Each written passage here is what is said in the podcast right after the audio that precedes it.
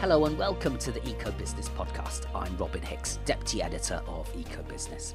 On today's show, we're going to talk about a fast growing slice of the booming plant based foods market plant based eggs.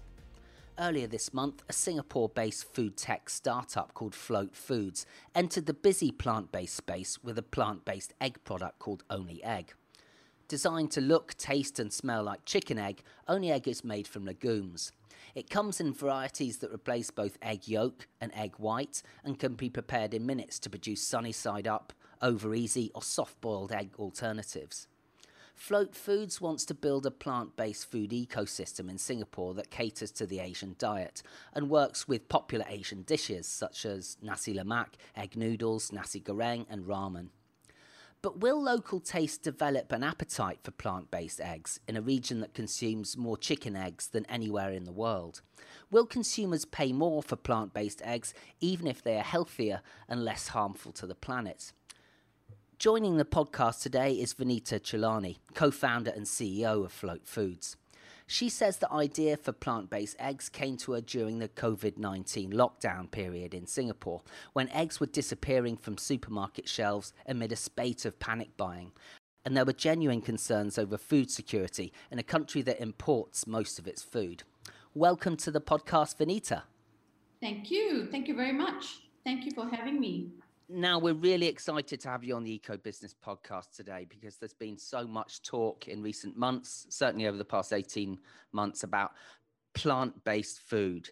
Now, um, you guys launched a company, amazingly, during a pandemic called Float Foods. Now, Vinita, can you tell us a bit about how this project came about? Okay, I guess it all started really during the pandemic, as you, as you mentioned, because I noticed that uh, there were a lack of products on the shelves. We couldn't get access to milk, couldn't get access to eggs. Of, as you know, toilet paper was also a big problem. And yeah. all of that really hit me home really hard. And I decided to take time to sit down and think about that for a minute and uh, when I did, I realized and I, and I thought to myself that we were actually extremely reliant on uh, food supplies coming in outside of Singapore and that we really were not self sufficient. And it got me thinking, and I thought, you know, there could be definitely ways we could make our own milk, our own cheese, our own yogurts, and of course, our own eggs. And uh, that really got the, the, the, whole ball rolling, as it were.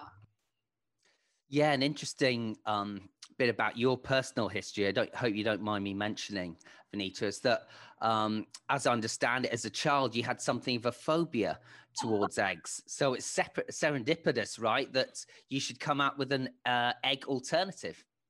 Yes, yes, it is because um, I've got four brothers, and my mom uh, used to make us drink these egg shots, raw egg shots, uh, infused with brandy. Of course, now I think it's a big, bit of a problem giving alcohol to children, but at that time, she gave us these shots, and I still have this feeling of that runny, wet egg sliding down my throat, and it makes me just extremely phobic. So since then, which is about 40 over years, I've not had runny, wet eggs. I even have difficulty having omelets, um, scrambles. And so when I travel with my family, you know, I see long queues always at the egg stations, and I'm I always steer clear away from that. So so to be able to cut into our plant-based one was a milestone actually for me. It was quite exciting. Absolutely. So tell us a bit about what um, Only Egg, which is the name of your product, is made from. Okay, so we can't really share very much except to say that it, uh, it has been made using proprietary technology based on legumes. Uh, we can't really go into specifics, but we can share that uh, Only Egg will offer both egg yolk and white as two distinct components. And we are working with research partners such as A-STAR and uh, uh, SIFBI, which is the Singapore Institute for Food and Biotechnology, to ensure that uh, only egg is going to offer a higher nutritional value than actual chicken eggs. So the key point is that we are not going to have cholesterol for sure, obviously, because it's plant-based. And then we have all the other additional benefits where you don't have any residual drug, um, uh, you know, inputs such as hormones or antibiotics and things like that. Great. So there's obviously plenty of upside to plant-based eggs. Um, mm. Can you talk us through a, a bit about the other benefits from eating plant-based eggs. Obviously, there's an animal welfare angle as well. That um, a lot of people that eat um, dairy eggs, regular eggs, worry about the treatment of the chickens, etc. And as you mentioned, um, the hormones that are chickens are given to um, to stay healthy and produce more eggs. Yeah, tell us a bit about the other benefits of of uh, plant-based eggs. Oh, there's a whole range because uh, you know uh, from the health perspective, obviously we are you know as I mentioned, no cholesterol, and the protein content is going to be big uh, and higher than normal eggs. Uh, then you know there's food security, uh, which is a which is a benefit. Food self-sufficiency. We can make our own eggs. Uh, you know, uh, carbon emissions. We can reduce carbon emissions. Use of uh, land resources, energy resources. Um, disease transmissions from avian flu is, is going to be severe, significantly mitigated as well. Great stuff. So, um, as I mentioned during our discussion earlier on, Vinita, you what impressed me particularly about this launch is to how you've managed to do it so quickly and during a pandemic. Can you talk a bit about some of the challenges you guys have faced of getting float foods off the ground, as I mentioned um, during a pandemic? Uh, yes, so I think uh, we obviously had to work off Zoom and we had to coordinate with our scientists and the commercial side and the conceptual side and actually, Zoom was in a way good because it really got us to focus and uh, concentrate uh, our efforts. Uh, and then, you know, we've been working with um, scientists as well. So it has been uh, quite um, advantageous from that perspective. But I guess right now, you know, we, we are, we are talking about actual concept and going into manufacturing design and going to the specifics. So we will be needing funding and uh, help from strategic investors right at this point. Yeah. So so how far are you from from this being a commercially viable um, entity that will be able to buy on, say, supermarket shelves, Vinita? How, how far away are you um, on your journey towards that happening? Right now, we have a, a really viable proof of concept. It it tastes, look, smells, and feels like egg. Um, but I think for us, because what we're trying to do is not just offer a plant-based substitute. We really feel that this concept of food as medicine is really important to us. What that means is that if we're going to offer a plant-based substitute, it really has to be nutritionally beneficial, you know. And for, from that perspective, the first order of the day is to work with A Star SIFB to up that uh, nutritional profile. Uh, the, from there, what we will do is work with the Food Innovation Resource Center from Singapore Poly, and they are then going to help us to optimize the product for manufacturing and scalability. So we think it's going to take about a year, um, you know, to get this uh, product done from end to end. Okay, so a year before um, your product will be possibly be on um, supermarket shelves. Um, yeah. So, what do you, what would you say, Vinita? I mean, you, you your background is also in startups and the investment community, right? Um, what are investors looking for in new um, plant-based pro- uh, products such as yourselves that are, uh, that are about to come on the market? What what are you saying to v- investors about your product? We haven't really, to be honest, uh, spoken to a lot of investors. We've just see my our goal really was to focus on getting um, this viable proof of concept out. Um, so that was really our key goal. And we got it to a point where we were really pleased with it and excited about it. And, and then the next point was to then work with scientists, which we, we have. So we've already organized tasting sessions with, with scientists, and they have come back with very positive and encouraging feedback. So uh, you know, right now, I guess the next part is to, as I said, go into the optimization of the product. And this is where we really need to start to talk to strategic investors to see how they can come in to help us to give us the right resources uh, to help us to scale and grow and put this product out into the market. Okay, great stuff. It sounds really exciting, and the very best of luck for that. Um, still a bit of work you're saying perhaps in the r&d to make sure that uh, the only egg is at least as nutritious right as as regular eggs um, yes.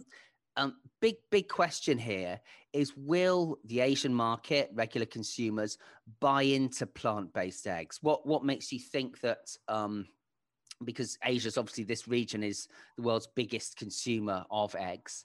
Um, why will people here switch to plant based? I think there is a, you know, there's a, uh, one of our strategic capabilities is that we are building our products uh, to be culturally relevant.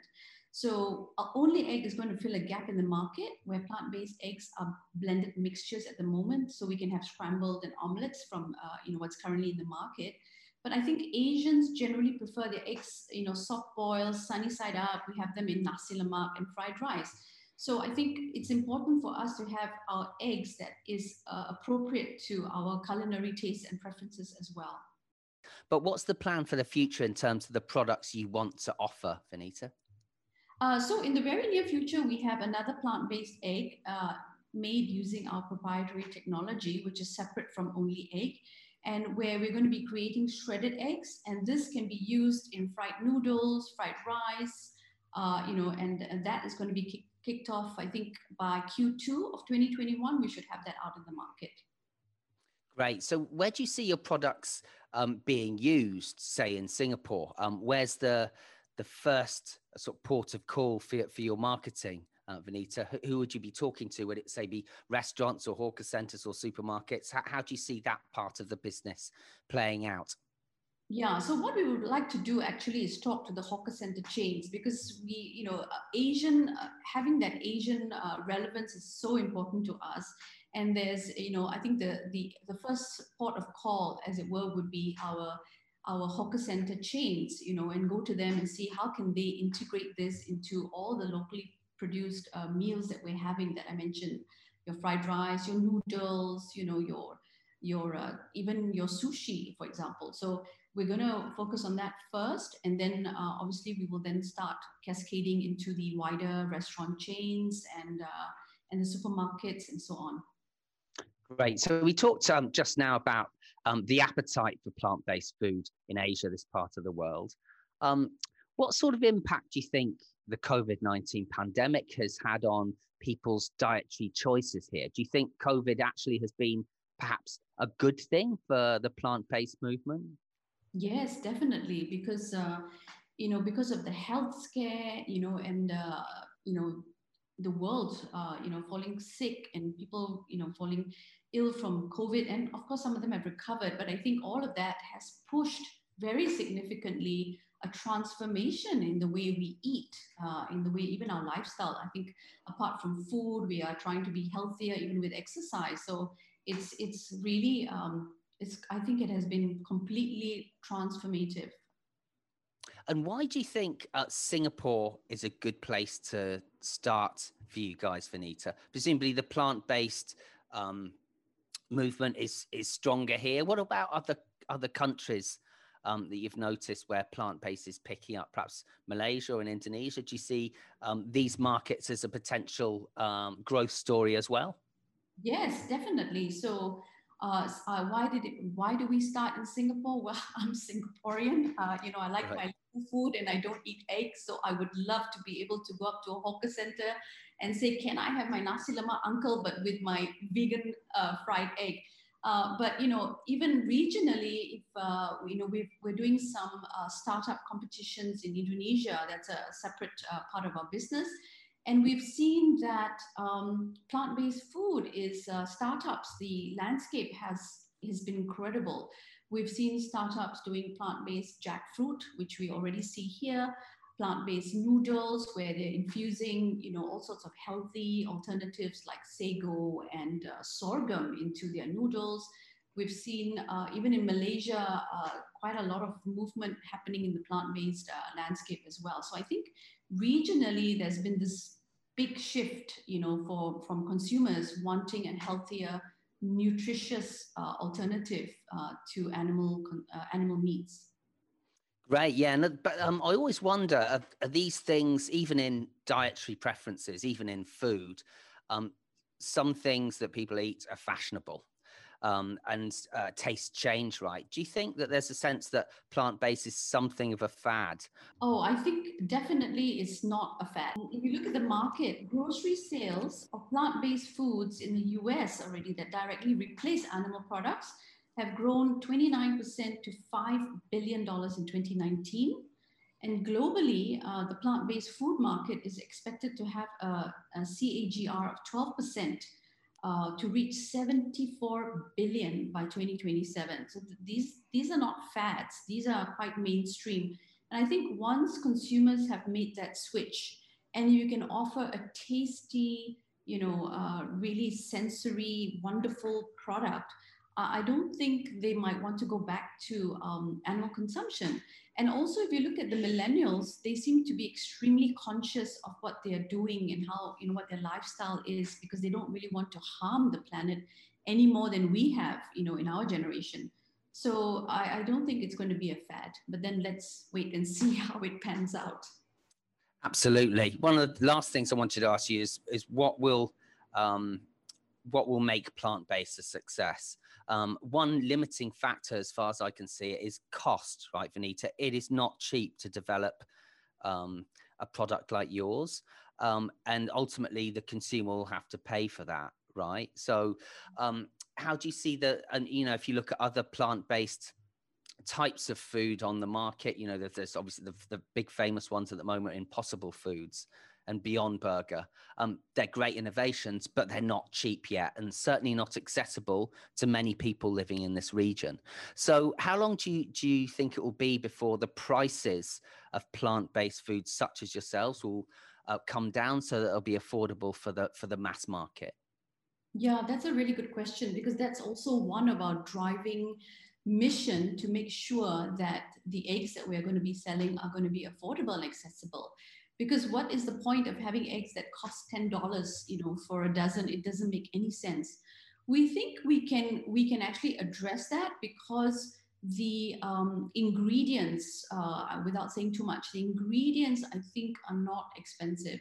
And so if we can uh, you know overcome the initial r&d costs for getting everything right um, and crossing that hurdle eventually we're very confident that it's going to be accessible and affordable and that's that is really underpinning the way we're going to go about the manufacturing process as well. Great. Well, that's a great place to leave it. Um, Vinita Chilani, thank you so much for joining the Eco Business podcast. Thank you. Thank you, Robin. Thank you very much for having me. This podcast was hosted by Eco Business, Asia's leading media company serving the region's sustainability community.